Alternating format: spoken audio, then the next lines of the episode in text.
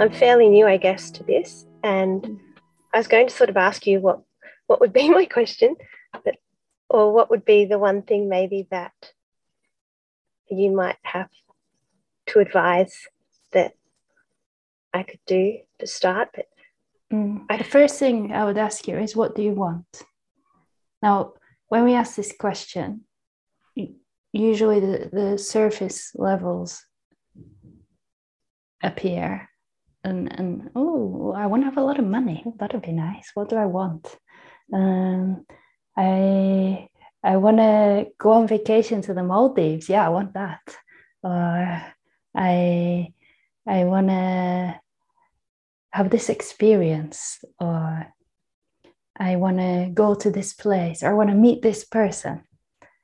And when we inquire well, why do i want those things we always come to the same answer. And that answer is because I believe that if I experience that, or when I experience or get that thing, then I'll feel happy. So, what all of us really want is to be happy and at peace.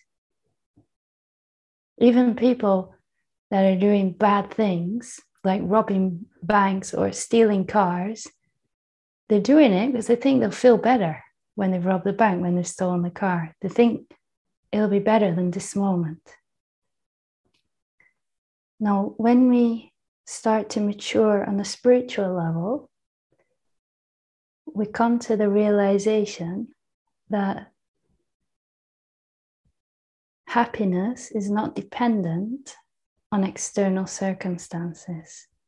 And if something external, like an object or a person or an experience, brings us happiness, it's always short lived. Have you ever had that experience? You go shopping, you buy something you wanted for ages, and you feel so happy, but then it kind of wears off. And then you get you need to go shopping again to get something else, to get that hit again. Same thing when we fall in love. We we feel like the world is the most perfect, magical place. This person is pure perfection. And we just want to see them all the time, spend every second with them. And we love them so much they can't do anything wrong until they start to annoy us. So when we go through the, the honeymoon period, it starts to wear off. And so the seeing that external things don't bring lasting fulfillment, they don't bring lasting happiness, can be can ignite a new quest, a new search. Well, if it if I want happiness and I'm not going to get it from anything externally, then where do I look? Where do I begin? How do I find this happiness. Now, you might need to try it out first. A lot of people spend a lot of time testing this and they try to find the perfect partner who will make them happy. But then they end up getting divorced and say, Oh, that I must have made a mistake. It just it wasn't that person. I got the wrong one. I'll try another one. then they spend another 10 years with the next person. They realize, damn it, they're not the right one either. Or if you look at people who've made it in the eyes of the world, who've spent their whole life working to become the richest person, then we see oh, they committed suicide because they had depression or they become the most famous. So sometimes we have to test it out. And most people here have probably tested it to some extent and come to this realization for themselves that I'm not finding happiness externally.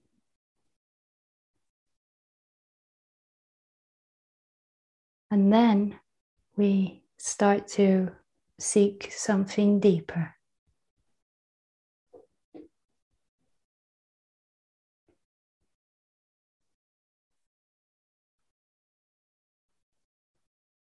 And we start to ask these bigger questions what is the purpose of my existence? Why am I here? Is it just to get up every day, and go through the same routine, go to work and try to get a lot of money and get a good job, if that's not going to bring me happiness, then what's the purpose of it all? And these are very good questions to start asking.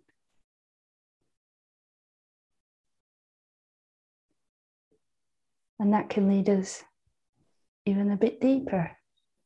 Well, who am I? Who am I actually?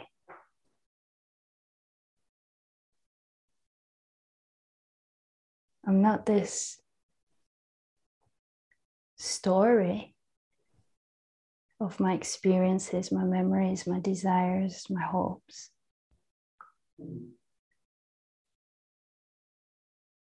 They're just actually thoughts and memories.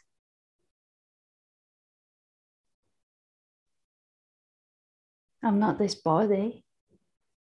It's, it's going to rot and turn to dust. We know that for sure. Is there something here that's beyond that?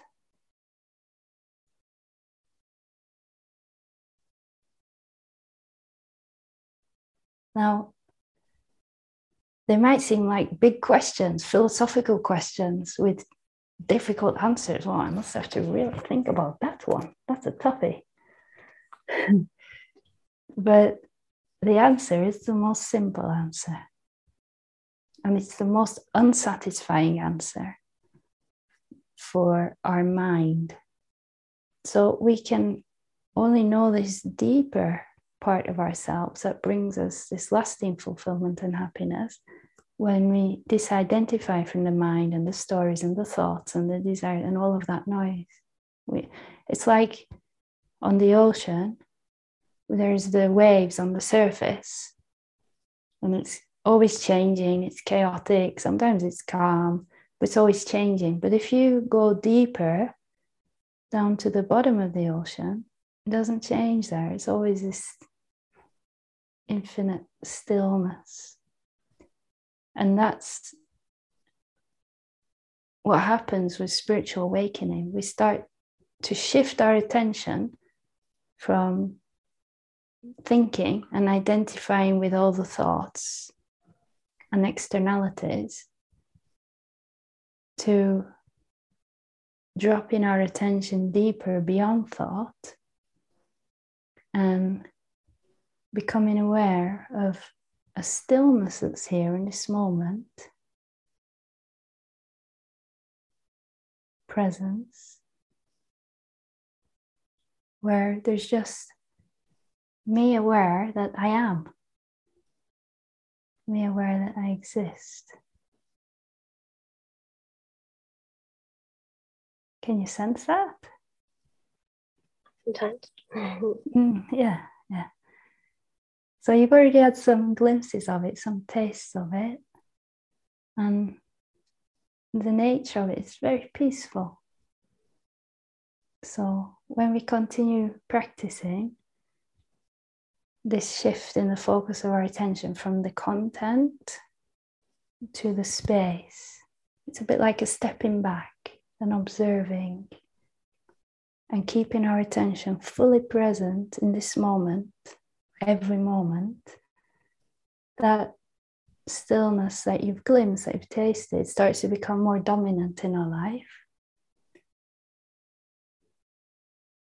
And on the level of the human expression, we start to experience a transformation, a maturing, where unconscious patterns that were playing out in us before are seen in the light of this expanding consciousness. And when they're seen, they fall away. So we stop behaving in unconscious ways that we were behaving before, like manipulating people to try to get our way or projecting our emotions onto other people. We start to take responsibility for our experience and we mature.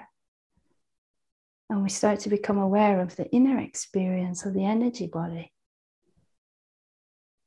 and those energies start to realign inside of us.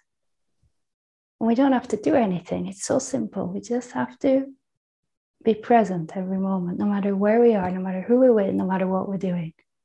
And it's a wonderful practice because it's really pleasant to be present. And you can practice it just like you go for a walk rather than walking and thinking about the future or rerunning conversations in the mind about what what happened with a family member and arguments we've had with people really being present in the walk just looking at the nature the trees and appreciating them. And the experience of the walk becomes so much more beautiful more fulfilling. Or even doing the dishes think like mundane tasks. Before it's a chore, like, oh, I have to do the dishes or I have to do the laundry. And it's like we're just automatically and unconsciously doing these things. Open the, la- the washing machine, throw the laundry in, throw in the detergent, and thinking, what am I going to do next? We're not there. But it's a whole different experience when you touch the washing machine and you feel the sensation of it and then you consciously lift the lid and you consciously, with presence, put the clothes in it. And you start to notice magic and beauty in the most ridiculous things. Maybe just the color of a t shirt. Wow, this, this blue is so beautiful. You're there with it, experiencing the moment. This is how children live naturally. That's why they're the happiest people on the planet. And dogs. Thank you. You make washing sound fun. I look forward to it. Great. Nice to meet you.